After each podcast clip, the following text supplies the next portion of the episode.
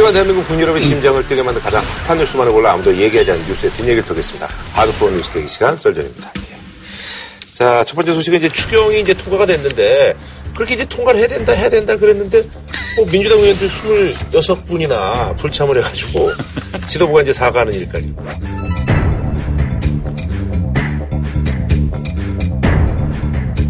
어떤 분들은 또 장인장 뭐고 여행도 가시고 뭐 그렇더라고요. 예. 근데 이건 정부 여당 내에서 이 군기반장이 좀 있어야 되지 않나 하는 생각이 음. 들어요. 특히 예산 같은 경우에는 그게 추경이 됐든 본 예산이 됐든 국회의원으로서 가장 중요한 기능이거든요. 그 예산 표결에 불참하는 것은 사실 변명하기가 힘든 겁니다. 음. 추경이 막바지에 달아서 오늘 내일 투표를 하는데 외유를 가야 된다. 그것도 집권당이 지금 소수 음. 여당이잖아요. 그러니까요. 그래서 더 그러면 일단 그 긴장감을 유지하면서 음. 있는 게 도리라고 생각이 됩니다. 국회의원들 사이 그 속담은 박 교수님도 아시잖아요. 부산에서 서울까지 벼룩 서말은 몰고 와도 금배지 세 개는 못 몰고 온다고. 국회의원들이 누구 말을 잘 안 들어요, 우선 기본적으로. 응? 네, 특히 지역구 의원들은 내가 뭐 뽑혀갖고 올라왔는데 원내대표가 뭐라 한다고 해가지고 아 대표님 알겠습니다. 제가 뭐 해외 일정 취소하겠습니다. 이렇게 안 해요. 아, 뭐, 대표님, 뭐 언제 그 표결 치료할지도 모르고 지금 야당에서 치르고 있는데 그럼 뭐 국제적으로 약속하는 거 다 하기고 그냥 올 수도 없대요? 그렇게 되면 표받아가 원내대표 됐는데 그거 안 돼 할 수도 없고 또 선수가 앞서는 의원들도 있고 그래요. 그러다 보니까 이렇게 된 거예요. 음. 그러니까 이런 사태를 막으려면 아예 원내대표 차원이나 당 차원에서 추경 예산 통과될 때까지는 일체 외유 활동 음. 금지. 그 다음에 콜 하면 두 시간 안에 여의도에 도착할 수 있는 거리에 머무를 것. 지금 제주도도 비행기 타면 한 시간 음. 오니까요. 그렇게 하지 않은 이상 이거는 일어날 수밖에 없는 일이었어요. 아니요. 저 대부분 중요한 사안을 앞두고서는 대체로 그렇게 합니다. 음. 국회의원들 표결에 참여하는 거 관리하는 것도 원내대표의 대단히 중요한 기능 중에 음. 하나예요. 그래서 잡으러 다니는 게 원내 수석 하고 부대표들이 하는 일이 오늘 투표 중요한 게 있으니까 절대로 이탈하지 마세요. 음. 여의도 번영 내에 있으세요. 그럼 이제 앞에 가서 당구도 치고 이러면서 놀고 있잖아, 대기하면서. 이거 추경이라는 거는 정말 문재인 정부 첫 걸음으로서 제일 중요한 사안이잖아요. 자유한국당은 표결에도 참여 안 할 가능성이 있는 음. 상황이 뻔히 예상이 되는데 그냥 믿고 맡기고 떠난 거예요. 그것도 대부분 해외 외유인데 외유 사안을 제가 이렇게 쭉 보니까 저도 뭐 국회 사무총장 하면서 외국 나가는 의원들 활동 저희가 다 음. 체크하잖아요. 뭐 국제연대 포럼 뭐 그렇죠. 뭐 그러니까 뭐. 대개 방학 기간에 나가는 외유의 성격들이에요. 왜 그러냐면 원래 네. 정상적인 국회면 음. 시해야 6월 임시국회까지 하고 나면 아하. 9월 정기국회 네. 시작될 때까지가 휴가철이거든 음. 국회의원들. 이 아따 휴가 길기도 하다. 네. 국민들은 그러시겠지만 음. 여하튼 대개 7, 8월에는 국회가 잘 안 열려요. 그러니까 음. 모든 외유 일정이나 이런 거를 이때 집중해 놨는데 5월에 대선이 되고 아니, 그럼 올해 대선 됐으면 이런 거 예측이 돼서 그렇지. 그렇게 해야 되는 거 아닌가요? 아니, 그리고 수해났다고 외국 가는 도의원은 비판을 하면서 가장 중요한 나라 예산을 그거 하는데 표결에 참여 안 하고 그 사실상 내부적으로 보면은 얼마든지 조정 가능한 이 음. 일정들이거든요. 나는 이런 거 한 번도 안 가봐가지고 두 번 국회의원 하는 동안 가서 뭘 하는지 몰라요. 음. 되게 이제 다른 나라들도 그 기간이 전부 그 휴가 기간이잖아요. 음, 그렇지. 네? 그 유럽이나 미국이나 다 네네네. 휴가 기간인데 거기서 할 수 있는 일이라는 게 그렇게 긴급한 일이 없다고요, 사실. 예. 그러니까 저기 뭐 와이프가 안 한다 그러면 저 지금 올해 항상 있어야죠. 근데 지방 가면 안 되잖아요. 그렇죠. 예, 그런 거랑 뭐 비슷한 거라고. 그 예. 산부인과 근처에서 왔다 갔다 하고 있어요. 그래죠. 예. 동생용 먹죠. 예.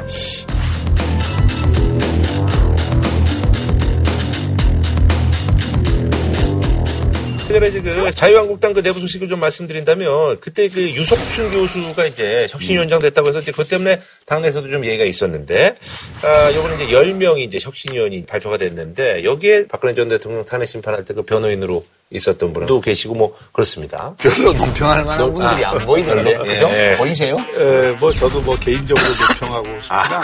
다만 이제 이게 혁신위가 예. 혁신을 제대로 할 수 있겠느냐 음. 하는 데 대해서는 낙관적이지 않게 보입니다. 음. 아, 특히 혁신위원장이 나서서 탄핵에 찬성한 의원들을 음. 문제를 삼는다든지 네네네. 이런 거는 보수의 가치하고 맞는 것도 아니거든요. 음. 국정농단이나 탄핵 심판 과정에서 자유한국당이 무엇을 반성하고 무엇을 책임질 건가에 대한 입장이 서 있지를 음. 않는 것 같아요. 그러니까 오히려 그걸 이제 옹호하는 음. 듯이 비치고 옹호하는 듯이 비치는 순간 반성할 필요가 없는 거죠. 음. 어, 그렇게 되면은 뭐하러 혁신을 하는지 음. 그 이유가 없어지는 거죠. 그럼 오히려 거꾸로 가자는 것밖에 안 되거든요. 그러니까 저는 별로 비판하고 싶지가 않아요. 사실 현 여권 쪽을 지지하는 분들은 그냥 구경하면서 즐기는 분위기예요. 음. 어, 야, 야 대단하다 이러면서 그냥 자유한국당의 입장에서는 그런 것 같아요. 문재인 정부가 최근에 이제 뭐 여러 가지 사안들로 쟁점이 만들어지고 그러면서 어떤 면에서 좀 거칠은 측면들이 드러나면 그런 면에서 이제 그 보수 아. 그 세력들이 다시 이제 뭉칠 거면서 음. TK를 중심으로 6070 세대를 중심으로 음. 뭉칠 거다. 그러면 그 어, 뭉치는 게 힘없는 바른정당에 가겠느냐. 아, 우리 쪽으로 보수의 권리는 아. 우리한테 올 것이다. 그러니까 우리는 깃발을 굳건히 세우고 있으면 온다. 음. 이런 그 심리인 것 같은데 저는 두 가지 면에서 잘못했다고 음. 봐요. 3, 4, 50대 대한민국을 이끌고 가는 세대에게 매력을 못 주는 정당이 음. 어떻게 미래를 책임지겠다고 나설 수 있느냐 음. 하는 문제가 있고 네네. 뭐를 중심으로 어떤 비전을 갖고 거듭나야 되는 지, 향점이 없어요. 소위 진영론에 입각을 해서 적대적인 공생관계를 이루었던 지난 역사를 반복할 가능성이 굉장히 높다. 그런 면에서는 부정적. 한번 상상을 해보죠.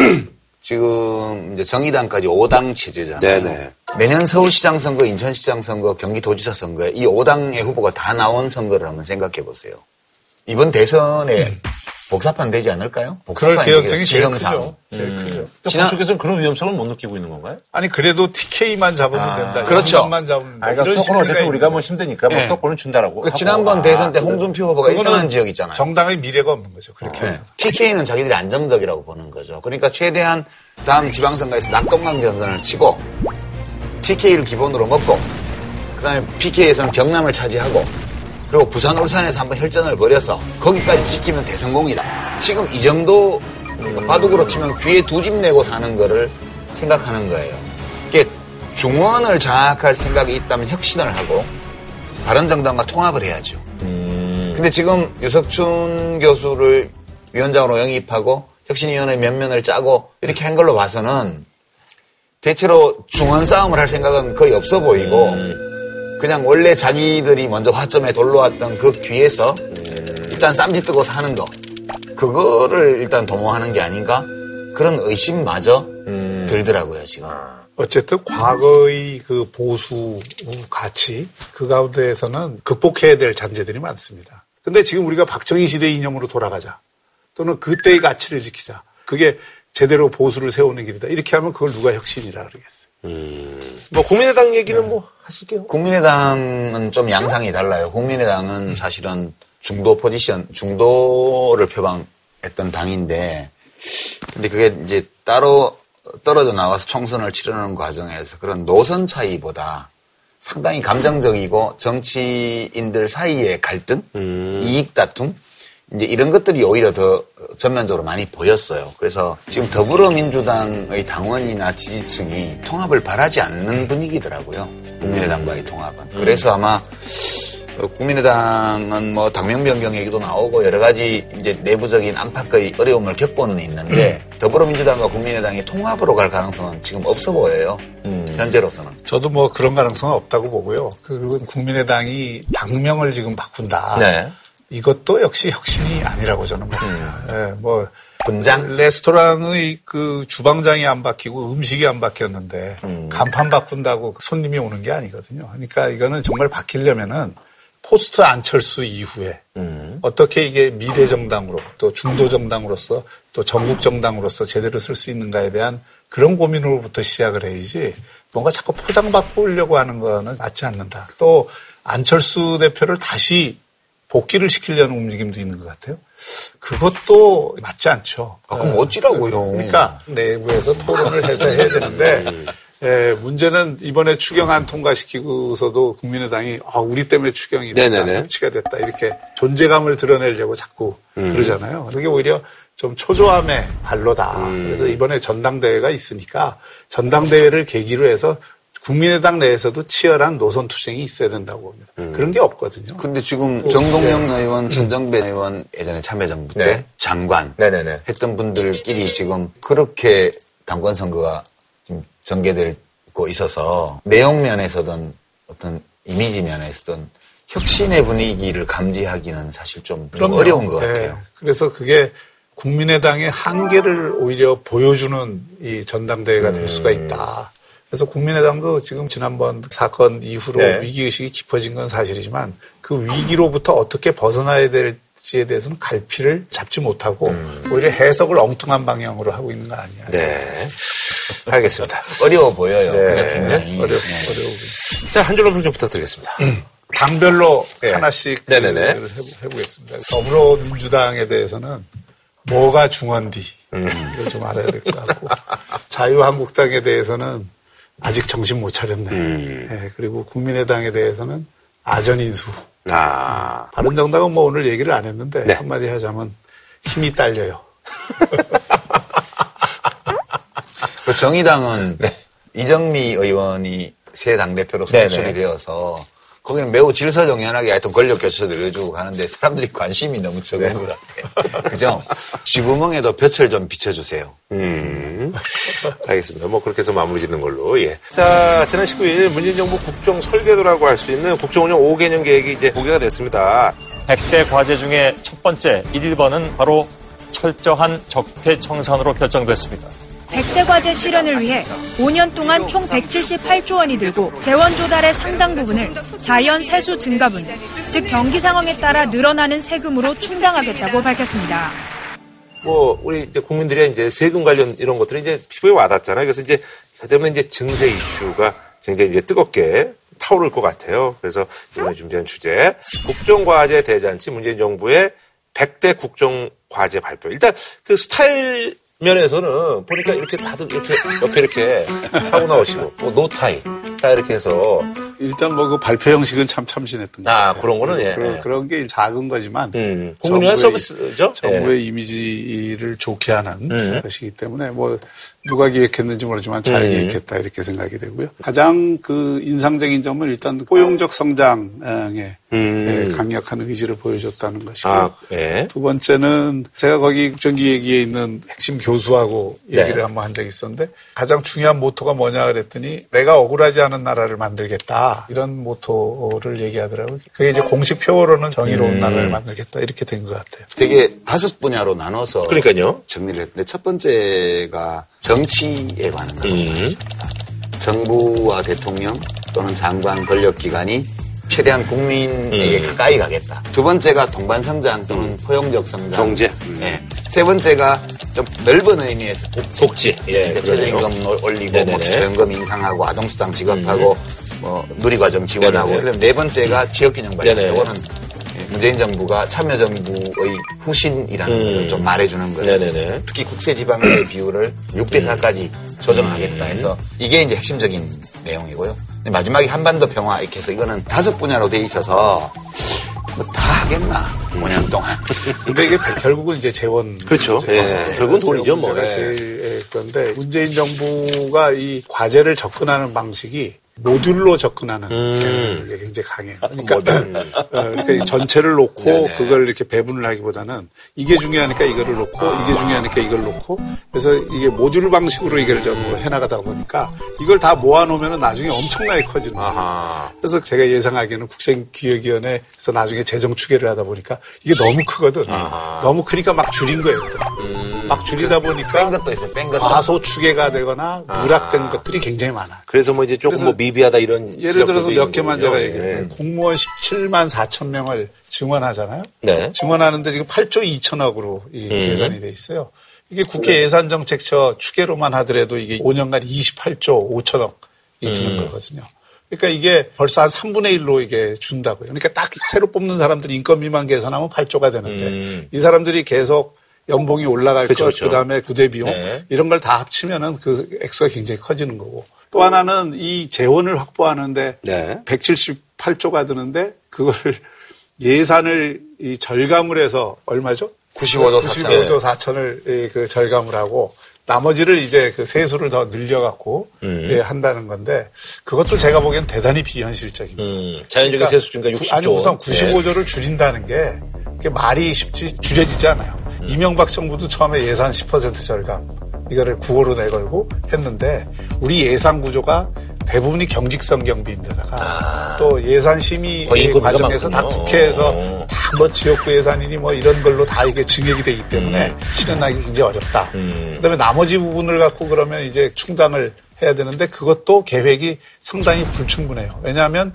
매년 자연 세수 증가를 60조 네네. 이상을 잡아놨거든. 근데 경기가 3% 이상씩 네. 계속 성장을 하면 관계가 없을지도 모르지만 자연 세수 증가로 이걸 대부분 메꾸겠다라고 하는 것도 낭만적인 발상이죠. 언론에서 주로 짚는 게 이런 것들이더라고요. 네, 그러니까 네. 이제 우선 음. 세출 분야의 제한이에요. 이 100대 과제는 음. 대부분의 내용이 양적으로도 그러하고 내용도 그러하고 돈을 이렇게 쓰겠다. 예. 네. 근데 그거는 조정이 될 거예요. 음. 우선순위를 정해야 되고 하기 음. 때문에 모든 걸 똑같이 1년 차, 2년 차에서 시작하는 게 아니고 좀 덜 긴급한 거는 뒤로 좀 미루고 음. 아주 급한 거는 빨리 시작하고. 네네네. 급한 거 그래서 이제 추경 이렇게 네. 신청하고 그러는 거잖아요. 그렇게 해서 이제 간다는 게 하나 있고요. 두 번째는 지금까지 해오던 일 중에서 뭐좀 꼭안 아, 해도 되는 거를 줄이거나 네. 없애거나 이렇게 해서 구조조정한다는 음. 뜻이죠. 뭐 소위 있나요? 경제개발비를 근 20% 쓰고 있잖아요. 전체 음. 통합재정 기준으로 보면 경제 개발 비요? 네, 경제 개발 기업 지원하고 아. SOC 투자하고 이런 게. 근데 그게 되게 유럽 OECD 국가들은 10% 미만이에요. 음. 우리나라가 여전히 국가 주도 산업화의 아. 흔적을 많이 안고 있어서 전체 국가 재정에서 20% 차지해요. 그러니까 이제 그게 과도하게 많아요. 지금 우리나라가 혼자 힘으로 이미 서 있는 기업이나 이런 데를 매겨 살리는 그런 것들은 저는 좀 끊어야 된다고 해요. 음. 이쪽에서 상당한 정도의 재원을 저는 돌릴 수 있다고 봐요. 추가적인 세수는 세 가지 경로가 있죠. 첫 번째는 뭐 그냥 뭐 운이 좋아서 어떻게 경제 성장이 음. 높아지면 네. 여러 가지 세수가 다 늘어나죠. 음. 불확실하지만 희망. 네. 기, 어떻게 보면 잘 되겠지 뭐. 네.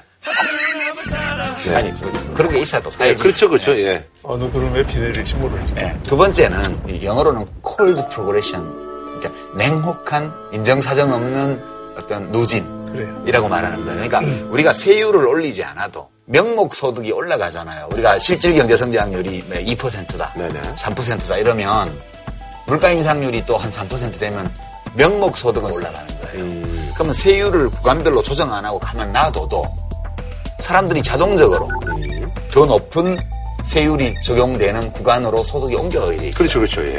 경기가 안 좋아도요. 음. 이거를 사람들이 몰라요. 모르진 않죠. 아니 우리가 돈을 버는데 아니 쓸 돈이 없고 이런 아니, 게 모르는 게 것들이구나. 월급이 수입이 늘었기 때문에 그런 경우에도 총 고용이 유지되고 그 음. 성장률이 어느 정도 이상이 돼야 네. 지금 그 말씀하신 음. 그런 세입 효과가 극대화되는 거같요 아니 그냥 네. 그 누진 구간으로 진입하는 사람들이 생겨요. 그래서 하여튼 이거는 제가 정직하게 말씀드리는데 저는 좀 친정부잖아요.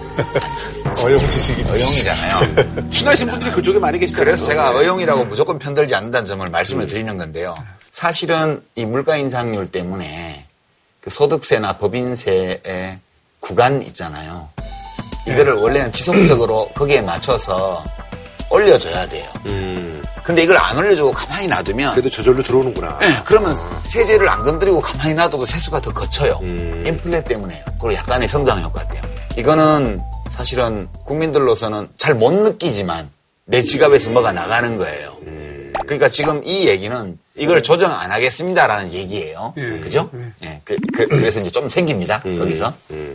그럼 세 번째는 소득세에서 네. 이제 누진 구간을 그래서 확정한 건 아니지만 추미애 핀셋 증세 뭐 이런 얘기 이른바 추미애 아니라 그래서 음. 지금 연 과세 표준 5억 이상, 5억 이상. 개인 소득세에 대해서 네. 지금 이제 40%로 한다 이렇게 하고 있는데 그거를 뭐 3억으로 내리자 또 5억 이상은 그러면 50, 올린다. 42% 네. 하자. 네, 법인세도 42%. 뭐 2천억 이상 네. 법인 25%로 25% 정도 예. 올리자. 그러니까 이제 맨 위에 구간 그것만 핀셋으로 찝어서 증세하는 음. 이제 여기서 만 4조 원. 뭐 4조 원 정도 네. 되는데요. 네. 그거를 이제 해놓고서 또 부자에 대해서 징벌적인 과세랄까 아니라는 것을 얘기하기 위해서 이 네이밍 전쟁을 하잖아요. 음. 무슨 명예 과세니, 그렇지. 사랑 과세니. 근데 아, 사랑 과세요? 예, 예. 뭐 그런 얘기들이 나오더라고요. 그러니까 벌써 이게 증세 문제를 정치적인 이슈로서 음. 이거 펴었는데 도움이 되느냐 안 되느냐 이 관점에서 먼저 생각하는 거예요. 아니 그 관점 더 생각하는 아, 그렇지, 거죠. 그 관점 음. 아니 그러면 정부가 그걸 생각 안 하고 어떻게 정치를 아니 해요? 아니 뭐 물론 그 꼭 나쁘다는 건 아니지만 네. 우선이 되면 안 된다는 거죠. 이제 우선 제가 이제 시청자들께서 자칫 오해할 수 있는 대목이 있어서 말씀을 드리는데 이게 근데 5억 원 이상의 과표 그러니까 번 돈이 아니고 세금을 매기는 액수가 네네. 대상이 되는 5억이면 이제 40%를 매긴다. 그러면 5, 5억 원을 벌었으면 2억 원을 세금 내는 거야? 그게 아니에요. 그렇죠. 그건 아니죠. 예. 그 왜냐하면 5억 이상을 40% 매기고 예, 근데 3억부터 5억까지를 38%를 한다 이러면 3억까지는 훨씬 낮은 세율이 적용되고요. 3억부터 5억 사이에 2억 원에 대해서만 38%를 적용하고 5억 이상 뭐 8억 벌었다 그러면 나머지 3억만 40%를 적용하는 거라 와 세금 많다. 뭐 10억 벌면 그러면 40% 적으면 4억 내는 거야. 그건 아니라는 거예요. 그 점 말씀드리고 법인세가 네. 마찬가지로 곱하기 25, 0.25를 내라는 게 아니고 2천까지는 2천원까지는 22를 적용하고 그렇죠. 2,500억을 벌었으면 500억에 대해서만 3%를 적용한다. 그런 뜻이에요. 많은 분들이 이렇게 오해하죠. 네네네. 저는 전반적으로 증세를 해야 된다라고 하는 네, 기본적인 입장을 음. 갖고 있어요. 근데 증세하는 방식의 문제인데 이번에 이게 소위 슈퍼 리치에 음. 대해서 증세를 하는 것은 저는 세 가지 측면에서 문제가 좀 있다고 봅니다. 그러니까 그 첫째는 우선은 이게 돈이 그렇게 생각만큼 많이 안 거쳐요. 한 4조 정도 거칩니다. 음. 그래서 지금 178조 이것도 굉장히 적게 잡힌 앞으로 늘어날 지출 계획에 비하면은 이게 세 발의 피다. 거치는 돈이 이렇게 뭐 많지는 않다. 그리고 음. 두 번째는 이게 좀 정직해야 됩니다. 우리가 국가적으로 포용적 성장을 하고 같이 잘 살기 위해서는 우리가 공동 책임을 함께 져야 됩니다. 하는 걸 국민들에게 솔직하게 이야기를 해야 돼요. 그거를 우리가 이제 국민 개세주의라고 하죠. 음. 세금을 그냥 단돈 한 뭐 500원이라도 500원이라도 뭐 같이 내면서 음. 책임을 공유하는 그런 원칙이 국민들 의식 속에도 아니, 그 들어가야 돼요. 개세주의 그거 하면은 세금을 어느 정도 더 자, 이런 있어요? 경우가 있어요. 우리나라가 지금 부가가치세가 네. 낮거든요. 간접세를 그 높이면은 그게 이제 서민들한테 더 피해가 간다는 논리로 네네. 간접세를 사실 억제를 해왔던 음, 거거든요. 근데 이제 직접세로 이 누진세를 강화하려면 음. 간접세를 조정하는 문제를 본격적으로 검토를 해야 됩니다. 아. 세 번째는 이건 좀 우려가 되는 반데 사실은 이게 경제가 정말 이게 세계화되어 있기 때문에 기업들 입장에서 들고 나는 게 굉장히 자유롭잖아요. 대기업이나 슈퍼리치라 그러지만 그런 사람들에게 세수를 얻는 효과보다 음. 이 사람들이 국내에서 경제 활동을 소극적으로 하거나 다른 데로 나가거나 음. 안할 경우에 얻는 손해 이걸 한번 생각해 보면 이게 4조보다도 더 될 수도 있다. 음. 그러니까 이제 이런 문제 때문에 이 세율을 조정하는 것은 그 문제에 대한 어떤 사회적 합의를 통해서 함께 같이 올리는 게 저는 좋다. 그러니까 우리 박 교수님하고 저하고 네. 집 모양을 생각하는 거는 비슷한 것 같아요. 네. 근데 굉장히 큰 차이가 나는 게 그 공사를 어떤 순서로 해야 되냐에 음. 대한 생각 차이가 네. 있는 것 같아요. 저는 증세를 할 때는 고소득층부터 하는 게 맞다고 봐요. 그 여론조사 보니까 이제 여론조사로 85.6%가 아, 당연하죠. 뭐, 예, 뭐. 예. 이게 왜, 왜 이런 여론조사가 나오냐 하면 이제 고소득층은 절세라고 그러지만 합법적인 혹은 탈법적인 수단을 동원한 각종 세금 뭐 회피 이런 것들이 전문가들의 도움을 받아서 일반화되어 있잖아요. 사실. 그 다음에 이제 대기업에 대해서는 또 비과세 감면도 많고 뭐 전기요금 깎아줘서 지원하는 것도 있고 다양한 형태로 국가가 어려운 개인에 대해서는 지원을 아직 아, 많이 안 하면서 지금까지 오히려 잘 나가는 사람들에게 편하게 만들어준 거 아니냐.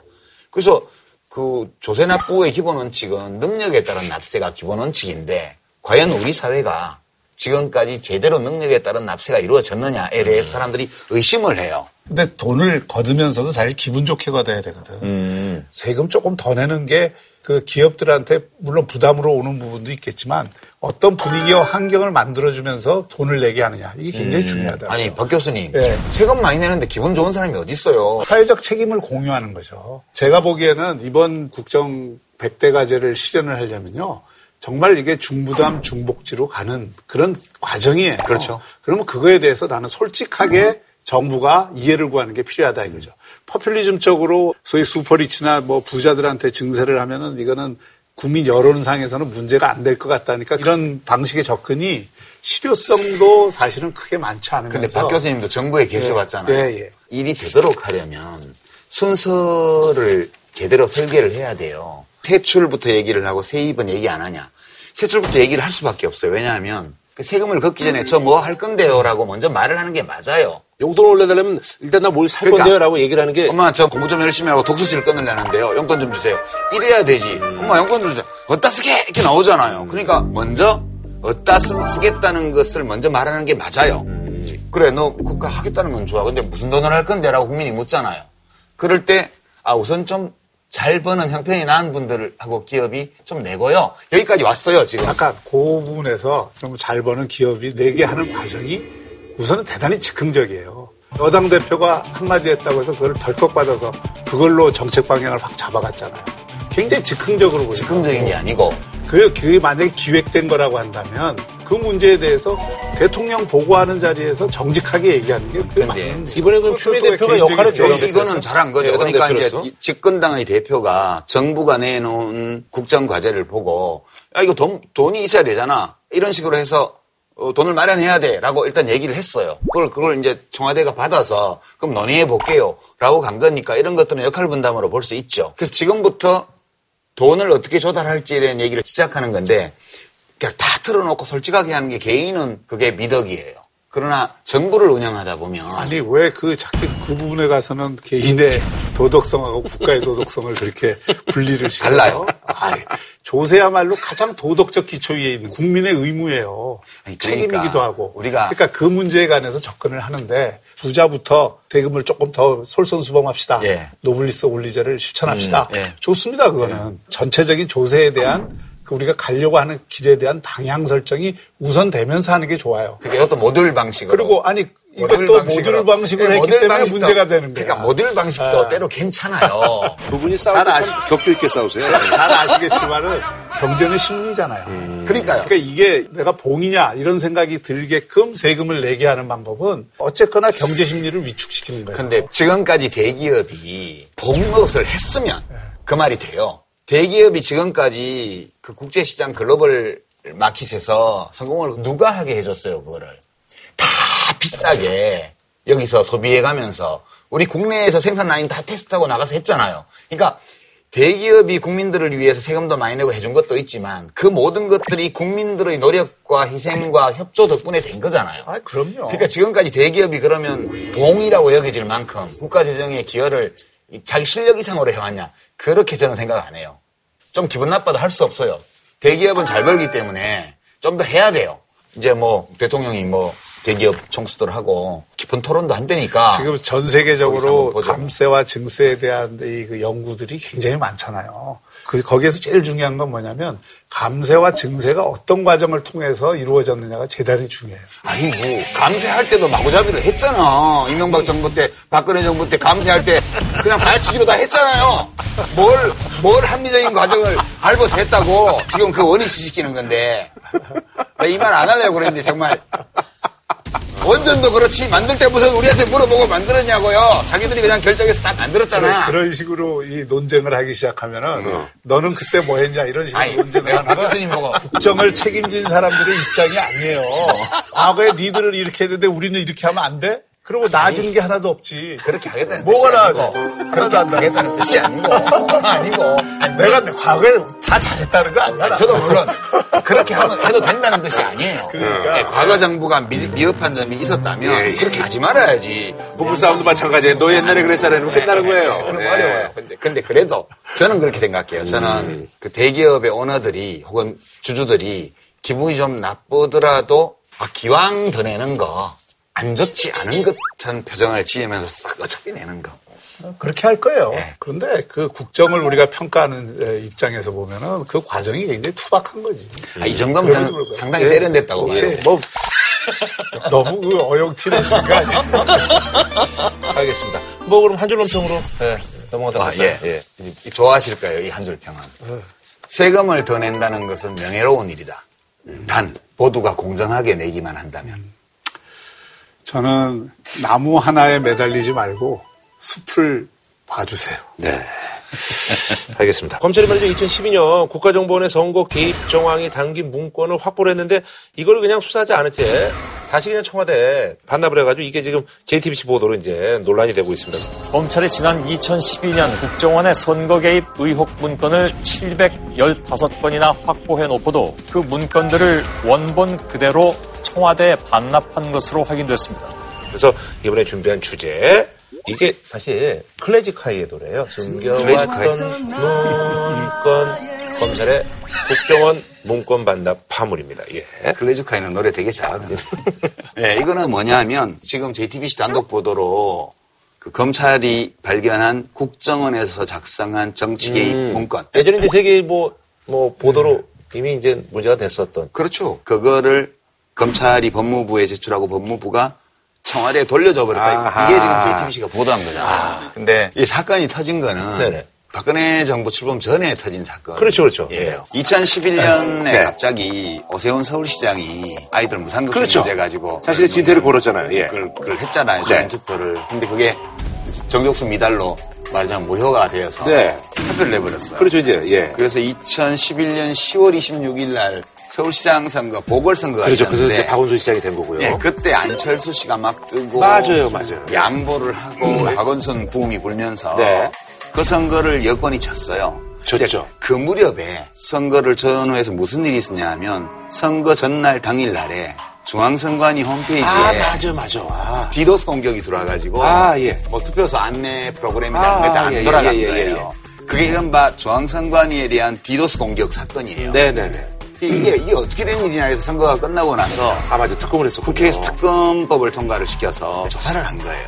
근데 이제 그 당시 디도스 네. 특검 수사팀에서 청와대 이 김모 행정관 네네네. 집을 압수수색을 했는데 아. 그 압수수색에서 이게 나온 겁니다. 음. 그러니까 700여 건이. 근데 디도스 특검 수사팀하고는 별도로 네. 이 국정원 댓글 수사가 진행이 되고 있었죠. 그렇죠, 그렇죠. 예. 그래서 이제 이거를 디도스 특검하고는 특별한 관계가 있는 자료가 아니라서 아. 검찰이 보관을 하고. 있었죠. 예. 예, 예. 지금 말씀하신 청와대 행정관이었던 사람, 네네네. 김 씨. 그 사람이 사실은 18대 국회 때 김효재 의원 어, 사법 보좌관을 예. 했어요. 그러고 나서 정무수석 예, 했던, 예. 예, 정무수석으로 갔잖아요. 그때 정무수석실에 따라갔어요. 음. 그래가지고 거기서 이제 한, 한 7개월 정도 일을 하다가 네네네. 총선 출마하려고 2012년도에 음. 사표 내고 나왔는데 나올 때 엄청난 양의 자료를 챙겨서 나온 거예요. 그걸 어디다 쓰려고 했는지는 좀 수수께끼인데 음. 근데 이제 이 건 자체는 특검에서 수사, 수사를 해가지고 뭐 김효재 의원 뭐 공무상 기밀 누설 혐의 뭐 이래가지고 몇 사람 그냥 약식 기소하고 그다음에 대통령 기록물 관리법 위반이면 이 문서 가지고. 나서 이거는 예. 그냥 벌금 300만으로 음. 어, 약식 기소하고 뭐 유야무야 됐던 사건이에요. 근데 뭐. 문제는 그 과정에서 이 715건의 문서가 나왔는데 청와대 문서가 음. 그 내용이 거의 다가 국정원의 조직적인 음. 선거 개입, 여론 조작 이런 것들을 말해주는 문서예요. 근데 이거 이 문서가 발견되었다는 사실을 세계일보가 2015년 말에 아. 몇년 지나서 특정 보도를 한 거예요. 네. 근데 이제 그 문서가 어디 갔는지는 아무도 모르니까 확인할 방법도 없고 음. 그러고 이제 또 위야무야 됐어요. 근데 요번에 이제 JTBC. 그랬다가 이번에 JTBC에서 이것을 이 자료가 검찰에서 법무부를 통해서 청와대에 갔다. 그리고 문서수발대장에 뭐 오간 것도 기록도 하나도 안 남겼고 목록도 안 남기고 음. 그리고 이제 다 없애버렸겠지. 그러니까 한 이제. 그 대개 이제 압수물을 어, 검찰이 처리하는 방법이 수사에 쓰고 남은 거는 본인한테 돌려주잖아요. 음. 근데 이제 이 경우에는 이 문건들 자체가 사실은 청와대 이게 그 비밀 자료들이에요. 네네네. 그러니까 그런 어떤 자료들을 예, 이 개인이 소장을 하고 있는 것도 문제인데다가 원래 청와대 소속 자료니까 청와대에 돌려주는 게 맞다 해서 청와대로 돌려줘 버린 거죠. 근데 한쪽에서는 저기 수사를 그냥 연락이 하고 있는데 이걸 이쪽에다 그냥 우리가 이제 보통의 이제 논리로 봤을 때 저기다 같은 조직이니까 주면 되는데. 요 자료들이 그 어, 수사에 도움이 될 수 있는 자료일 수 있는데 이 수사팀하고는 전혀 이 관계 없이 이거를 청와대로 돌려줬다는 게 지금 그러니까 이 문서들은 디도스 사건과는 직접 관계가 없어요. 그렇죠, 그렇죠. 예. 결국은 검찰이 그 715건의 문서를 다 들여다봤을 거 아니에요. 그렇죠. 거기 뭐, 뭐 국정원의 불법 행위, 음. 법률 위반 행위에 대한 증거가 될 수 있는 것들이 많이 있단 말이에요. 그러니까 이제 문제가 되는 거는 돌려줬나 안 돌려줬나 이런 문제가 아니고 한 국가기관이 그것도 사정 기능을 하는 검찰이라는 국가기관, 법무부라는 국가기관이 다른 국가기관의 명백한 불법행위를 알려주는 문서를 그 건과는 무관한 다른 수사를 하다가 발견했는데 이 진실을 밝히고 정의를 실현하는 게 아니고 그냥 그 국가기관의 불법행위를 덮어줘 버렸다는 데 문제의 핵심인 시기가 진실을 이제 뭐 캐내고 이런 그 과정에 있었을 때 돌려줘가지고 그렇죠. 문제가 되고 있는 거잖아요. 그렇죠. 그렇죠. 근데 이제 그 한 가지 전제를 할 것은 이 그 문건 700건이 뭐 국정원의 보고라 그러지만 역대 정부에서 계속 그 아마 지금도 그러고 있을 거예요. 그 국정원이나 경찰이 정보 보고를 합니다. 네네네. 에, 제가 이, 그 보기로는 이 문건들은 다 그 정보 보고 문건이에요. 어, 음. 어, 제가 청와대에 있을 때에도 정보 보고를 받은 어, 바가 있고요. 어, 그리고 그거는 국정원이 그 대통령의 통치행위를 지원한다라고 음. 하는 차원에서 이제 일상적으로 쭉 해왔던 일들이에요. 청와대 입장에서는 국정을 운영하는 데 있어서 참고 자료가 될 수 있는 것들이죠.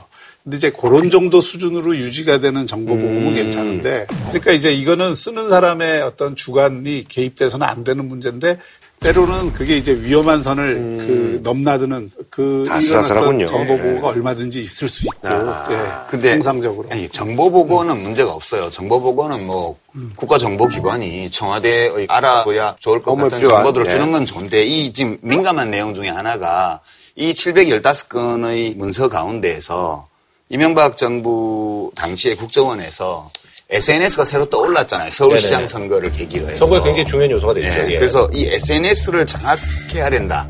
그리고 장악하기 위해서 어떤 작업이 필요한가에 대한 보고를 음. 담은 이 문서가 여기서 나온 거예요. 내용 문제가 된다는 예, 얘기. 그러니까 이게 국정원 이른바 댓글 사건, 대선 개입 사건 이거에 관해서 재판이 진행되고 있고 음. 같은 검찰이 수사를 하고 기소를 하고 이러고 있던 때예요.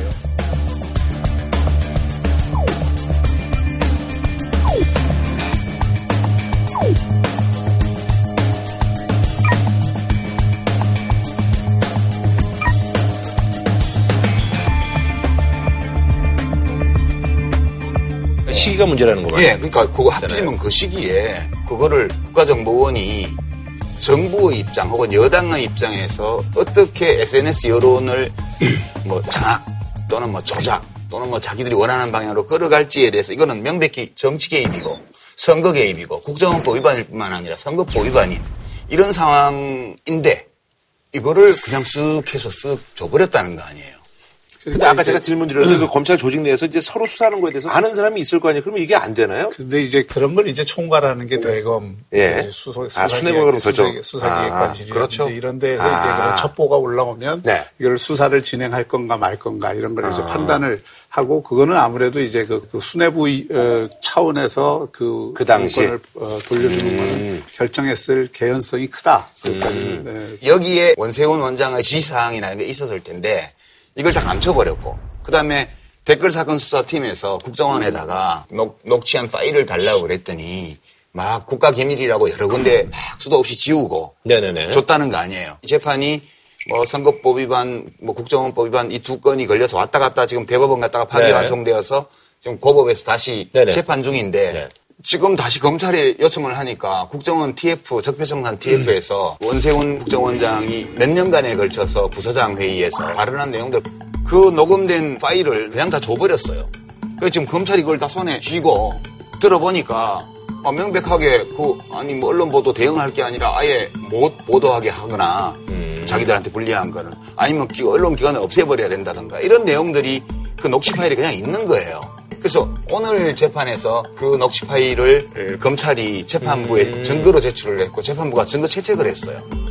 예, 오늘 원세훈 전 국정원장의 파기환송심 결심 공판이 열렸습니다. 그 사이에 지난 2013년 수사 때부터 국정원이 숨기려 한 이른바 원세훈 녹취록이 새 증거로 채택되면서 다음 달 선거 결과에 새로운 변수가 될지 주목됩니다. 검찰은 오늘 원 전 원장에 대해서 징역 4년에 자격정지 4년을 구형했습니다. 음... 그러니까 이거는 이 내용이 단순히 국정법 위반뿐만 아니라 이제 공직선거법 위반으로도 해당이 된다고 재판부가 판결을 할 경우에는 사실은 그러면 검찰과 법무부가 범죄의 증거를 범죄를 저지른 주체에게 준 셈이잖아요. 그래서 이제 문제가 되는 거고 당시에 법무장관이 황교안 전 국무총리가 네, 당시 법무장관인데 이렇게 중대한 사안 온 나라가 벌컥 뒤집힌 그 와중에 법무장관 모르게 검찰선에서 이걸 청와대에 줬겠냐. 음. 이제 이런 의혹이 또 지금 제기되어 있는 거죠. 네.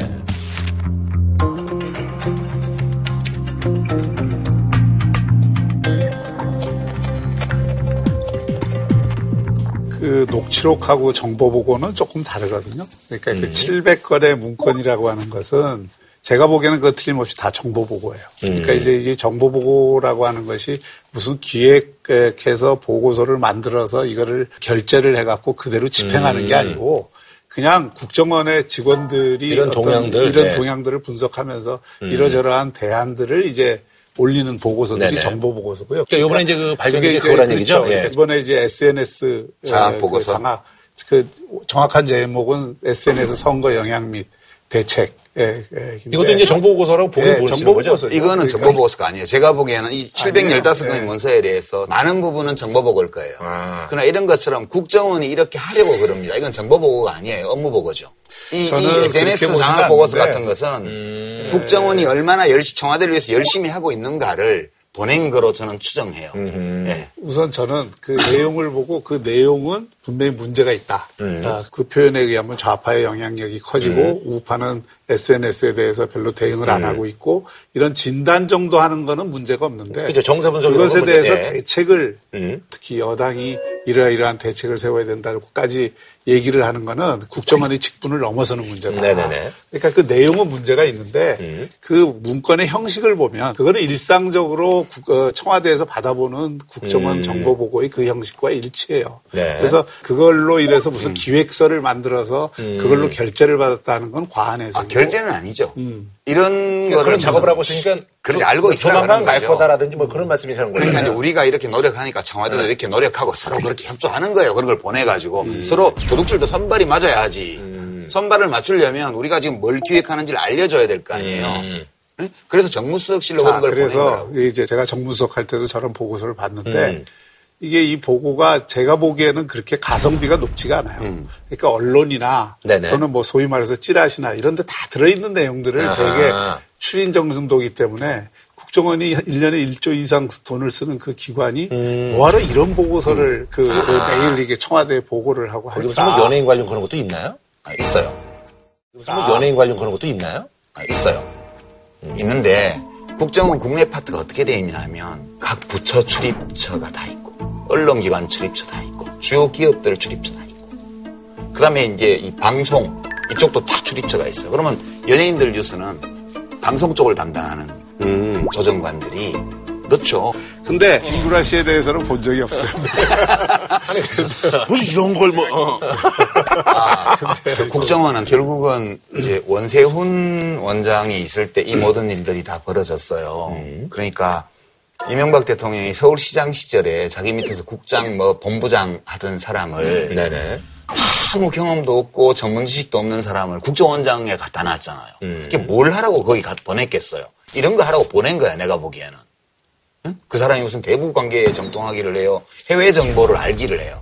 그러니까 처음부터 첫 단추가 잘못 끼워진 경우고요. 그 다른 원장이 있을 때에도 이런 게 이루어졌겠지만 이런 식으로까지 한 적은 없었어요. 제가 알기로는. 그러니까 이제 지금 문제는 이거를 놔두면 그거 하라고 월급을 주는 거예요. 조직을 놔두고. 그러면 안 할 수가 없는 거예요. 그거를. 소위 말해서 IO라는 건데 예. 이미 정보화가 돼서 정보가 국정원의 IO들이 각 부처에서 수집하는 정보보다 훨씬 많은 정보들이 음. 유통이 되고 네. 그러니까 이거는 사실 그 기능 자체가 시대적인 흐름하고 또는 예, 그 성격하고 안 맞는 거죠. 음. 이번에 그럼 뭐 국정원 이렇게 뭐 바꾼다 그러는데 이런 것들 그럼 뭐 개선 여지가 있는 거야 아니면? 그건 확실히 해야죠 이번에. 그러니까 이번에 그걸 하나 확실히 하는 게 필요한데 네. 그 어제 오늘 얘기 나온 얘기는 국정원의 대공 수사권을 지금 없앤다고 그러잖아요.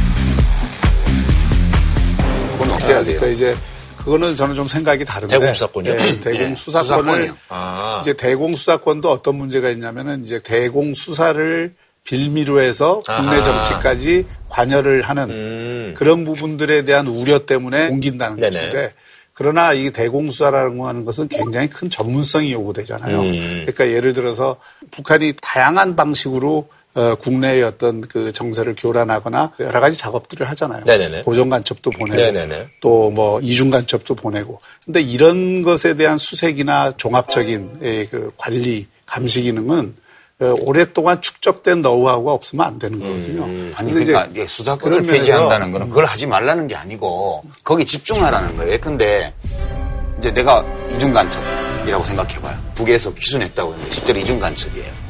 그럼 이제 절차를 밟아서 간청도 하고 뭐 이메일도 들여다보고 이렇게 해서 증거를 잡았을 거 아니에요. 그러면 지금까지는 이미 수사 기능이죠. 아니죠. 아니 그러니까 지금 하지 말라는 음, 거는 음. 국정원에서 나를 잡아가지 말라는 거예요. 나를 잡아가고 싶으면 자기들이 완벽하게 범죄와 관련된 혐의를 증명하는 것들을 가지고 검찰에다 그걸 줘서 음. 검찰에서 판단해서 이 사람 잡아와야겠어. 그럼 법원에 영장 청구해서 잡아오게 하라는 아, 거예요. 아, 지금까지 음. 국정원이 옛, 아니, 옛날 안기부 그 전에 중앙정보부 시절까지 만든 간첩, DIY 간첩 do it yourself. 음. 그러니까 북한에서 간첩을 적게 보내니까 음. 그 실산안보 공동성명 이후에 계속 간첩을 제조했단 말이에요. 그게 수백 명이에요. 그 건이 피해자가 지금 줄줄이 대법원에서 재심 무죄를 받고 있는 음. 사건이 최근에도 유성씨 사건도 있었고 네네네. 그게 다 대공수사권을 가지고 변호인의 저력도 못 받게 하고 몰래 잡아와서 음. 그렇게 해서 몇 달씩 수사를 하고 이렇게 하니까 만든단 말이에요. 자꾸. 그러니까 그것 때문에 나라가 시끄럽고 국정원의 이미지가 안 좋아지고 해서 사람을 잡아오고 조사를 하고 취조를 하고 이런 것들은 검찰에 맡겨라 이거예요.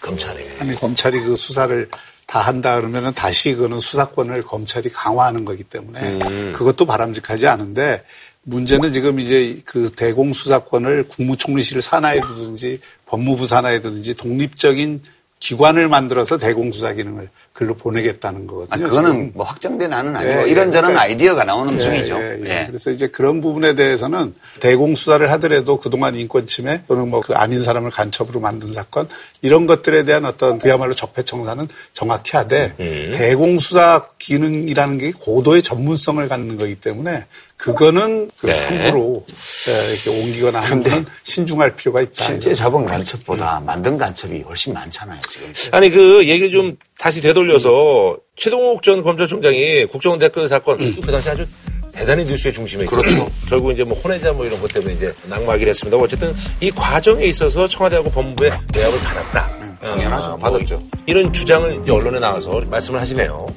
이건 공직선거법 위반도 충분히 인정이 된다. 라는 판단을 해서 법무부에다가 이제 수사 계획을 처리 계획을 보고를 했었습니다. 예. 그때부터는 이제 특히 공직선거법 위반 적용은 곤란하다. 예. 또 구속도 곤란하다. 라는 그러한 여러 가지 다각적인 말들이 있었던 건 사실입니다. 그 곤란하다라는 말은 어디서 왔습니까? 당시 청와대와 법무부 쪽이라고 얘기를 하면 되겠습니다. 당연히 받았겠죠. 음. 그거는 뭐안 받았을 리가 없죠. 음. 입장 바꿔놓고 생각해봐요. 내가 대통령이고 원세훈 국정원장이고 이래가지고 서로 막 보고서도 주고받고 하고 지금 뭐 어떻게 하고 있는지 서로 다 알고 있었는데 댓글 사건이 터졌어. 그런데 검찰총장이 야 국정원법 위반 갖고만 안 되고 공직선거법 위반도 걸어. 이렇게 하고 수사팀을 센 걸 꾸려가지고 막 글로 밀고 가니까 어이, 하지 마, 하지 마, 하지 마. 그런데 계속 한단 말이에요. 그러니까 권해자 의혹을 꺼내가지고 날려버린 거 아니에요, 결국은. 이제 그 정도까지 심각한 정권 차원의 사건이었기 때문에 압력이 안 왔을 리가 없죠. 그건 음. 우리 경험치에 비춰보면 100% 압력이 왔다고 봐야죠. 그렇죠. 그러니까 이제 국정원의 정치 개입 문제뿐만 아니라 공직선거법 위반이 되면 네네 그렇죠. 그거는 이제 지난번 대선 의 정당성 문제까지 제기되기 음. 때문에 아마 정권의 입장에서는 그렇게까지 확대되는 것을 막고 싶은 그렇죠. 것은 뭐 인지상정이죠. 이분에 있어서는 그러니까 박근혜 정권하고 이명박 정권하고 그건 공동 운명 그렇죠. 공동 운명체라고 볼 수 있는 건가요? 원세훈 원장이 이 네. 댓글 사건에 연루된 그 기간이 2012년 대선 음. 그 시기에 이제 집중됐죠. 트위터 음. 집중됐다기보다도 일부가 이제 기소가 네네네. 되는 거예요. 우리가 어떤 사실을 매도를 하면 안 되니까 음. 그리고 또 지금 1심과 2심과 대법원이 지금 판결이 다 다르잖아요. 그러니까 이게 댓글 사건도 기본은 이런 겁니다. 북한의 사이버상의 그 공격 음. 이거에 대응하기 위해서 사이버 상의 심리전단을 만든 네네네. 거예요. 음. 그 만든 거는 노무현 정부 때 만든 거고요. 네네. 그다음에 이제 그게 계속 확대된 거예요. 음. 왜냐하면 원래 있었던 북한, 조직이군요. 그렇죠. 예. 북한이 이제 사이버 공격을 많이 해오고 또 심지어는 이제 우리 국내에도 종북 사이트라고 하는 음. 친북 사이트들이 수백 개가 되거든요. 거기에서 댓글이나 트윗이나 음. 이런 걸 통해서 계속 공격을 하고 또 뭐 여러 가지 음. 문제를 일으키니까 그거에 대한 대응한다라고 하는 차원에서 이거를 이제 조직을 확대하고 네, 원래 취지는 그런데. 예. 그래서 근데 이제 사실은 음. 부엌칼을 샀는데 음. 음. 그 부엌칼로 요리를 하려고 샀는지 강도를 하려고 샀는지는 사실 부엌칼 자체만 봐서는 알 수가 없어요. 근데 어쨌든 이제 뭐 요리를 살려 어쨌든 요리를 뭐 하려고 그 취지는 그런 예, 거고. 취지는 원래는 요리칼이었는데 예, 요리칼을 몇 개 더 사면서 또 하나, 또 하나 네. 이제 우리가 생각해 볼 문제는 네. 국정원이라고 하는 데가 이게 민주화 이후 정권이 계속 바뀌면서 정치 바람을 많이 탔잖아요. 네네. 그러니까 국정원 내부도 이 정치 바람 아. 때문에 알력이 굉장히 심해요. 그래서 이제 폭로도 많이 나고 내부 예, 고발도 예, 많이 그렇죠. 나고. 그러니까 예. 내부 고발이나 폭로가 음. 많고 또 정권이 바뀌면 책임질 문제들이 음. 있기 때문에 공식 조직을 통해서 이런 거를 막 조직적으로 음. 이 선거 개입을 하고 하는 거는 사실 국정원 내부를 좀 아는 사람들은 그렇게까지는 못한다 하는 거는 많은 사람들이 얘기를 해요. 근데 이제 이 문제의 핵심 쟁점은 뭐냐면 예를 들어서 북한이 여러 가지 공격을 하는데 거기 대응하기 위해서 댓글을 달았단 말이에요. 그 2천만 건 정도가 검찰이 압수를 한 트윗인데 그 중에 기소가 된 건 78만 건이에요. 그리고 그 중에 11만 건이 이제 유죄로 인정됐어요.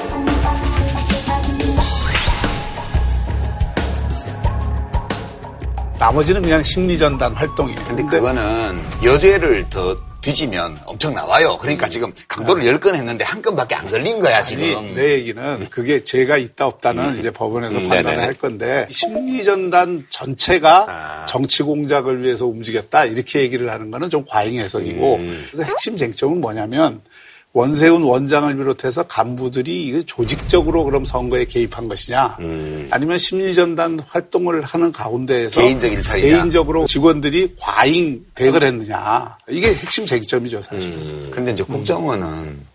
내가 심리전단 뭐 제 1팀에 음. 있다. 그러면 옆방에서 뭐 하는지 몰라요. 음. 국정원의 조직 성격 자체가 음. 조직 체계 자체가 어떻게 됐는지는 직원들이 다 모르고요. 음. 자기한테 주어진 일만 하는 거지. 윗사람한테 보고하고 윗사람도 윗사람 그렇죠. 자기 윗선으로만 보고를 하는 거지. 음. 옆으로 눈을 돌리면 안 되는 조직이에요. 그러니까 옆방에서 무슨 일이 벌어지는지를 알지도 못하려니와 알려고 해서도 안 되는 조직이에요. 그래서 이거는 상부의 지시 없이 업무 부서 하나가 음. 통째로 그 방향으로 움직인다든가 이런 것들은 상상할 수 없죠. 그건 음. 사실은. 만약 진짜 그랬다면 그 조직은 구제불능이에요. 네. 그거는. 그리고 재정이 다 들어갔어요, 이미. 그 예산을 누가 뒷받침을 해줘요. 그러니까 이거는 제가 볼 때는 광범위하게 조직적으로 되었을 개연성을 배제할 수 없는 상황이다. 뭐 그 개연성도 의심을 할 수 있죠. 예, 그런 일들이 벌어졌으니까. 음. 국정원 적폐청산 TF에서 이거를 조사를 한다면 철저히 조사해서 네. 그 결과를 발표하는 게 좋아요. 그런데 음. 국정원에서 이게 댓글팀, 트윗팀을 갖고 대응을 한다는 거는 참 즉자적인 대응이다. 음. 그러니까 그거는 대북 사이버에 대한 대응도 그렇고 그걸 더구나 국내 정치에 무슨 댓글 달아갖고 이익을 보려고 했다 그러면 그 발상을 한 사람 자체가 음. 나는 굉장히 정치를 모르거나 네. 또는 하지 하책을 사실은 쓴 거다. 그러니까 이게 일종의 법정 드라마인데. 네. 법정 드라마인데. 음. 원세훈 씨 거는 우리나라가 검찰이 기소 독점권을 갖고 있잖아요. 네네. 판사가 진실을 네네. 가리는 사람이 아니고요. 그 기소를 한 검찰 그리고 피고인이 변호인의 조력을 받아서 법정에 제출하는 증거를 보고 판단해요. 네. 근데 이 경우는 최동욱 음. 검찰총장을 날렸잖아요.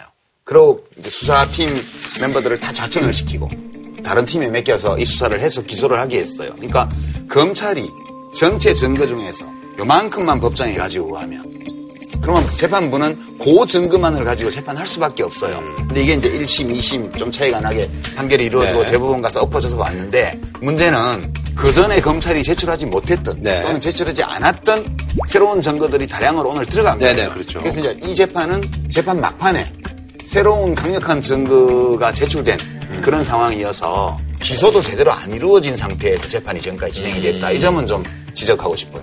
검찰의 생리상 봐주기 기소 를 했다고 저는 생각되지 않아요. 아, 그러니까 그런 사례가 부지기수예요. 봐주기 기소한 거예요.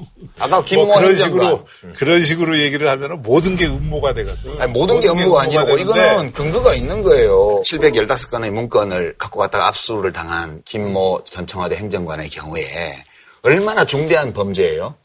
청와대의 대비 문서를 포함해 가지고 715건을 자기 집에 갖다 놨어요. 근데 이 중죄를 검찰이 뭘로 다스렸냐면 대통령 기록물 관리법 위반 혐의로 약식 기소 벌금 300만 원.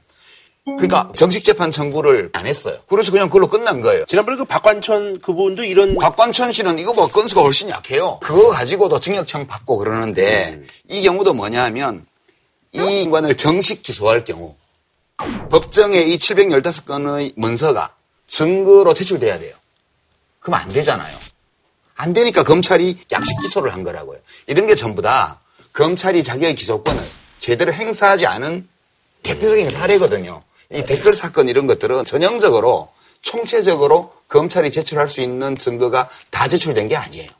저는 그렇게. 음. 아니, 어쨌든 그 법원의 판결이라는 게 최종적인 판단이잖아요. 음. 현재 재판 과정이고 지금 이 문제에 대해서 공방이 오가고 있고 네. 판결이 각 심마다 다르기 때문에 재판 결과를 지켜보는 게 그렇죠. 중요하다고. 알겠습니다. 예. 한 줄로 선도 부탁드리겠습니다. 그 국정원 모토를 보면 이게 좀 변화가 있었습니다. 처음에는 음지에서 일하고 양지를 지향. 네네네. 두 번째는 정보는 국력이다. 음. 아, 그리고 세 번째는 자유와 진리를 향한 이름 없는 헌신이었다가 음. 최근에 박근혜 정부 들어와서 소리 없는 헌신, 오직 대한민국의 수호와 영광을 위하여 음. 이렇게 돼 있거든요. 제가 그래서 한 줄 평을 제발 좀 예, 블랙 유머가 좀 발현이 되는 아, 그 중에 어느 하나라도 제발 좀 제대로 예, 하라고요. 제대로 하라. 음. 저는 이 프랑스 작가 중에 에밀 졸라 라는 작가가 나는 고발한다라는 글을 음. 그 드레피스 사건 때 억울하게 간첩으로 몰렸던 음. 유대인 장교 네네네. 그 사람을 위해서 쓴 글에 보면 아주 유명한 문구가 진실을 땅에 묻으면 더 무서운 폭발력을 아. 축적한다. 알겠습니다. 그나저나 좀 궁금한 게 있는데 세계일보가 참 이렇게 특정 보도가 많은 거는 뭐 우연이에요? 아니면 그게 뭐 말때가 있겠죠. 그게 이제 네. 탐사 보도 기능을 예. 특정 영역에서 아. 경쟁력을 가지고 있는 신문이라고 봐야죠. 아, 그러니까 우리 뭐 연예인 쪽으로 말하면 디스패치 같이 이렇게 해서 아, 어, 언제부터 그렇게 됐나 세계일보가? 어? 글쎄 그쪽으로 한 최근 몇 년 동안 그러니까요? 특화된 것 같아요. 아, 예, 알겠습니다. 자, 이 뭐 장마 때문에요. 충청 지역, 특히 이제 청주 쪽이 아주 큰 피해를 입었고, 인천도 뭐 지금 뭐 난리가 났다 그러더라고요. 근데 이때 일부 이제 도의원들 외유가 더 이제 열받게 하고 있습니다. 그래서 준비한 이번 주제, 나는 내가 이번 장마 때 한 일을 알고 있다. 충청 지역 홍수 피해와 논란. 청주는 기상 관측 이래 22년 만에 두 번째로 많은 양의 비가 내렸습니다. 충북 보은에서는 마을 전체가 고립되면서 70대 노인 한 명이 실종됐습니다. 충북에서만 비 피해 신고가 4천여 건에 이르는 등 곳곳이 폭우로 몸살을 앓았습니다. 청주시 같은 경우 시 차원의 어떤 그 대응이 굉장히 좀 늑장 대응이다라는 뭐 이런 얘기들도 좀 있더라고요. 예. 우리 녹화 들어오기 전에도 비 많이 네. 또, 네. 또 어제 인천에서도 네, 인천도요. 어, 많은 비가 왔죠. 네. 근데 이게 비가 한꺼번에 그렇게 쏟아지면 음. 사실 대비가 충분치 않을 경우에 이제 물이 넘치거나 네. 역류하거나 잠기거나 음. 이런 거는 단기적으로는 어떻게 할 수가 없어요. 그렇지만 음. 최소한 무슨 일이 벌어지리라는 것 정도는 시민들에게 하고. 고지를 해줘야 될것 음. 같아요. 보통 이 자치행정이 네. 시민 안전에 관한 네네네. 일들을 챙기는 것이 자치행정의 가장 기본인데 네. 이번에는 300mm가 왔고 아, 그렇죠. 이거는 뭐 네. 또 시간당 90mm가 왔다는 것은 어떤 면에서는 지금 우리 도시가 수용할 수 있는 한계를 넘어선 네네. 거예요. 그러니까 행정당국 입장에서도 예측할 수 없는 상황이 음. 벌어진 거죠. 다만 이제 시민들 입장에서는 그래도 기댈 곳은 그렇죠. 그 시고 이럴 수밖에 없는데 왜 좀 더 일찍 음, 그걸 알려주지 음. 않고 또 천변에 차 빨리 빼세요라든가 이런 거라도 그렇죠. 해주든가. 대책을 빨리 안 네. 세워줘서 음. 이렇게 피해를 키웠냐. 그리고 이제 사실 이제 그 이 와중에 이제 도의원들 김학철 이번에 특히 말을 또 어, 그렇게 해가지고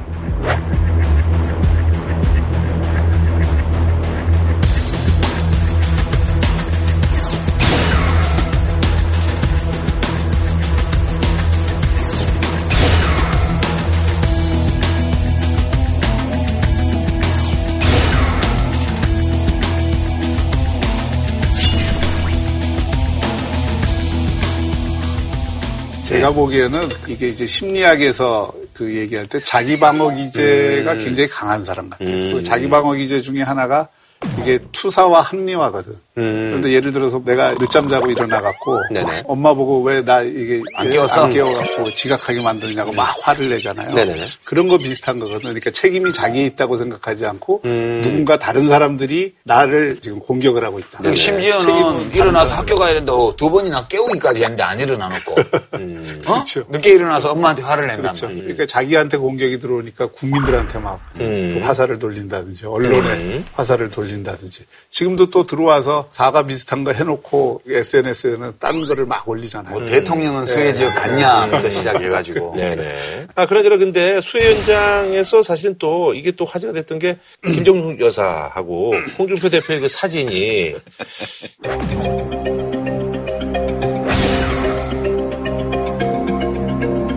홍준표 대표는 사실 이 신발 이렇게 신겨줄 때만 해더라도 이게 얼마나 큰 화장이 될지는 몰랐을 것 같아요. 예.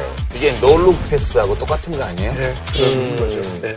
그러니까 이게 모두가 그런 건 아니지만은 우리나라 높은 자리에 쭉 음. 있었던 분들 가운데는 알게 모르게 그냥 평소에 자연스러운 행동이 음. 표출이 됐는데 바깥에서 보면 이미 시대가 달라졌기 음. 때문에 네네네네. 굉장히 이상한 행동 또는 뭐 이게 음. 거리주의적인 행동으로 비치는 근데 거죠. 제가 대체로 진단에 동의하면서도 네.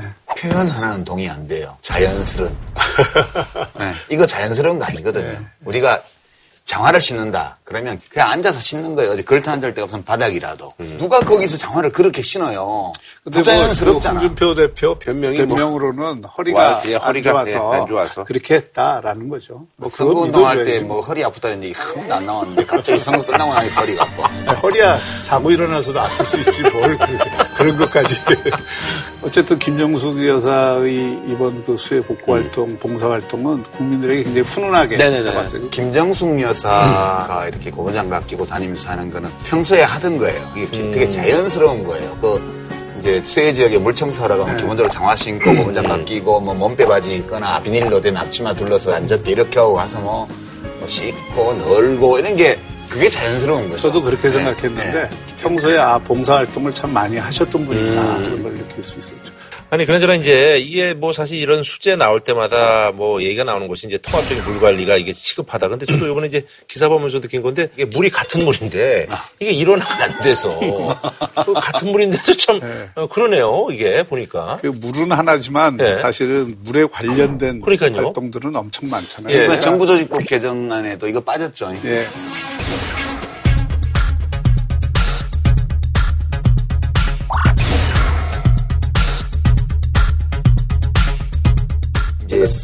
강의 본류, 그 다음에 큰 댐, 음. 이런 거는 다 국토부예요. 국토부. 그러니까 여기서 수량 관리를 해요. 그 다음에 댐 중에는 또 이렇게 발전하는 댐이 있어요. 네네네. 그런 거는 또 산자부에서 음. 똑같은 일을 해요. 음. 그 다음에 댐 말고 저수지. 네네네. 저수지는 또 똑같은 일을 농림부가 해요. 그리고 이제 지천, 지류 이런 네 것들은 조그만 것들은 또 지자체가 하고. 음. 그리고 환경부는 뭐 하냐? 환경부는 대체로 수질 관리만 하는 음. 거예요. 수질 모니터링. 음. 그냥 모니터링해서 아, 이거 문제 있어요. 뭐 문제 있어요. 이런 거 알려주는 역할밖에 못 해야지 환경부가. 이렇게 이제 각자의 어떤 정책 관련 활동에 따라서 그 기능이 분산돼 있었던 거죠. 그러다 보니까 사실 중복 투자가 굉장히 음. 많은 경우들이 있었고요. 상수 시설의 경우에 지금 활용도가 60%밖에 안 될 정도로 중복 투자의 문제도 있고. 그 다음에 수량 관리가 중요하냐, 수질 관리가 중요하냐 이 문제에서는 실제 물 관리의 의사결정권을 다 국토부를 중심으로 한 경제부처가 쥐고 있으니까 수질 관리가 안 되는 거예요 지금 이게. 음. 이게 여야가 좀 이렇게 좀 셈법이 좀 다른가요? 아니에요. 그게 그... 원래 자유한국당이랑 바른정당도 다 원래는 대선 때는 일어나 하자고 오래전부터 일어나 논의는 네. 하는데 네네.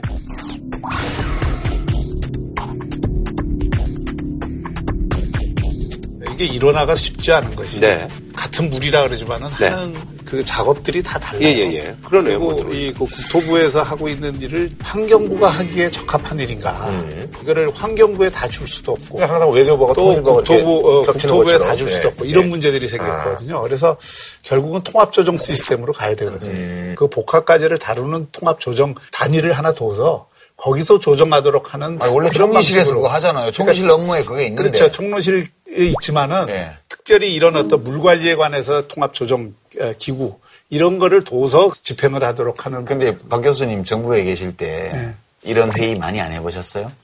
해봤죠, 많이. 부처 간의 영역 네. 다툼 벌어져 가지고 지지고 복구하는 조정회의 같은 거 많이 해보셨잖아요. 잘 안 돼요. 총리실에 국무조정실이 있는 이유가 이런 걸 조정하라고 원래 있는 거예요. 있는데 국무총리 말도 잘 안 들어요. 저는 이게 TF를 만들거나 이렇게 해서 조정이 될 문제 같으면 예전역에 됐으리라고 봐요.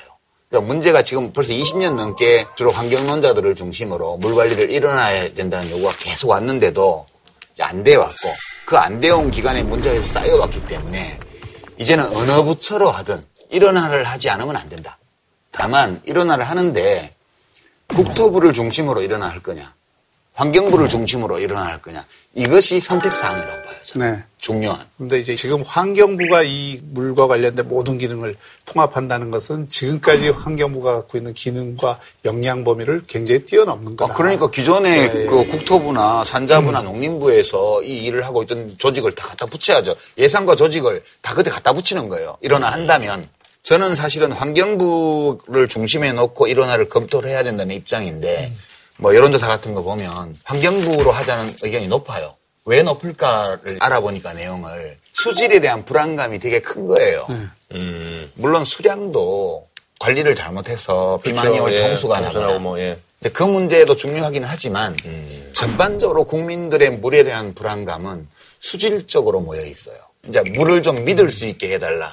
근데 네. 수량 관리와 수질 관리는 대단히 밀접히 관련이 돼 있어요. 음, 아, 수량이 있죠. 확보되지 않으면 수질 관리도 안 돼요. 그쵸. 그게 기본이고 그리고 또 이 수량 관리라고 돼 있지만은 거기에 들어가는 일들의 대부분은 일의 성격상 국토부가 딱 맞는 일이에요. 음. 그렇기 때문에 그동안 이게 조정이 안 됐거든요. 음. 그래서 이제 이, 이, 부분에 대해서 조정이 정부 내에서도 되고 국회 내에서도 음. 된다면 아니, 정부 안에서 조정은 되고 말고 없어요. 정부 입장은 기본적으로 환경부를 중심으로 일어나 하는 음. 거예요. 야당이 반대해서 이번에 못한 거죠. 아니 그나저나 이제 이번에 이제 뭐 홍수 나면서 이제 항상 나오는 얘기가 4대강 그 보관 역할을 못하네, 뭐 하네, 뭐 이런 얘기가 지금 계속 나오고 있거든요. 뭐 매년 나오는 거 아니겠습니까? 그렇죠. 예. 아니, 그 매년 나온 건 아니고. 네. 예, 그, 그래도 뭐 이제 아, 뭐 몰랄이 날 때마다 나오는 거잖아요. 그 예. 이건 뭐 4대강 전체에 관련된 문제는 네. 아니고요.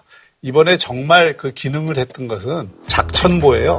미호천에 있는 작천보가 그전에는 콘크리트 벽이어서 아. 물을 빼는 기능이 없었어요. 음. 그러니까 근데 이거를 이제 볼을 새로 만들면서 물을 빼준 거지. 그러니까 이제 아예 보가 없으면 더 잘 빠졌겠죠, 그러면. 아니, 보가 원래 있었던 자리를. 아예 없애버렸으면 좋았죠. 아예 그 4대강 사업하면서 일부 지천도 그런 보를 만들었기 때문에 그 보덕을 봤다는 게 이번에 여기 평가예요. 그래서 미호천도 일부 범람한 거 아시죠? 미호천 근데 이제 이 홍수가 난 이유 중에 그 가장 중요한 이유는 backward water라 그래서 역류 홍수입니다. 음. 그러니까 앞에가 길이 안 트이니까 물이 차고 그게 범람이 되는 음. 거거든요. 그러니까 이제 미호천이 이번에 수량 관리를 정말 해서 물이 잘 빠질 수 있으면 좋은데 이 정도 비가 올 거라고는 생각을 못 했죠. 그렇죠. 네. 이번 집중호우 때 4대강 과 연관 짓는 거는 저는 의미 없다고 봐요. 그렇죠. 아, 왜냐하면 보도를 하는데 4대강 사업을 하기 전에도 4대강 사업을 한 후에도 지금 보가 있는 본류권 쪽에 홍수나 가뭄이 있었던 적이 없어요. 전혀 사실이 아니. 본류권에 언제 홍수가 났어요? 저 한강 하구에 한번 수문 파괴돼서 넘은 후로는 홍수라는 게 본류에서 홍수라는 거는 농경지 침수, 홍수로 인한 주변 지역 피해 이런 게 다 그러니까 본류 본류권 홍수라는 것은 대부분의 우리나라의 물난리는 집중호우로 인해서 지류와 지천에서 나요. 음. 옛날에도 그랬고 이번에도 마찬가지고요.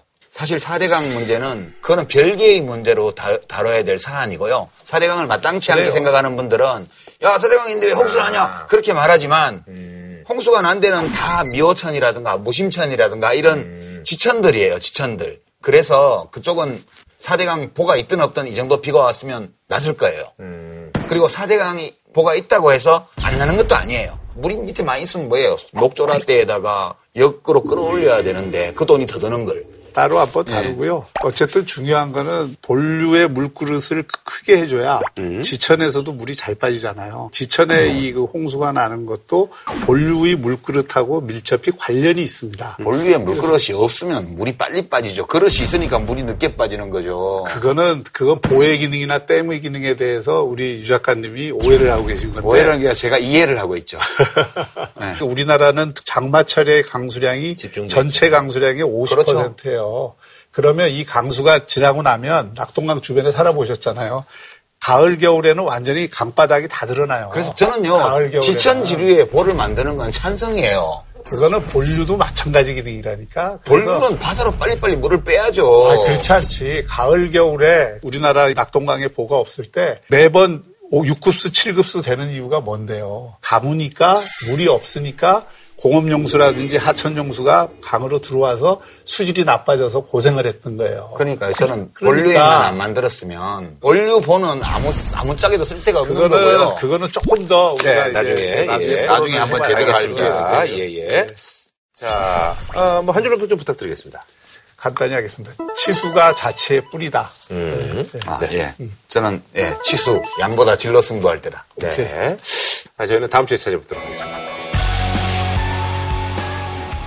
한우 특등심 한 가지만 싸게 파는 명인 등심. 치킨의 별이 다섯 개, 티바 두 마리 치킨. 진한 국물, 설렁탕 도가니탕 전문점 푸주옥. 프리미엄 소고기 무한 리필, 한상의 소두 마리. 공무원 강의는 에듀피디. 자연 면역 영양소 브로리코에서 백화점 상품권을 드립니다. JTBC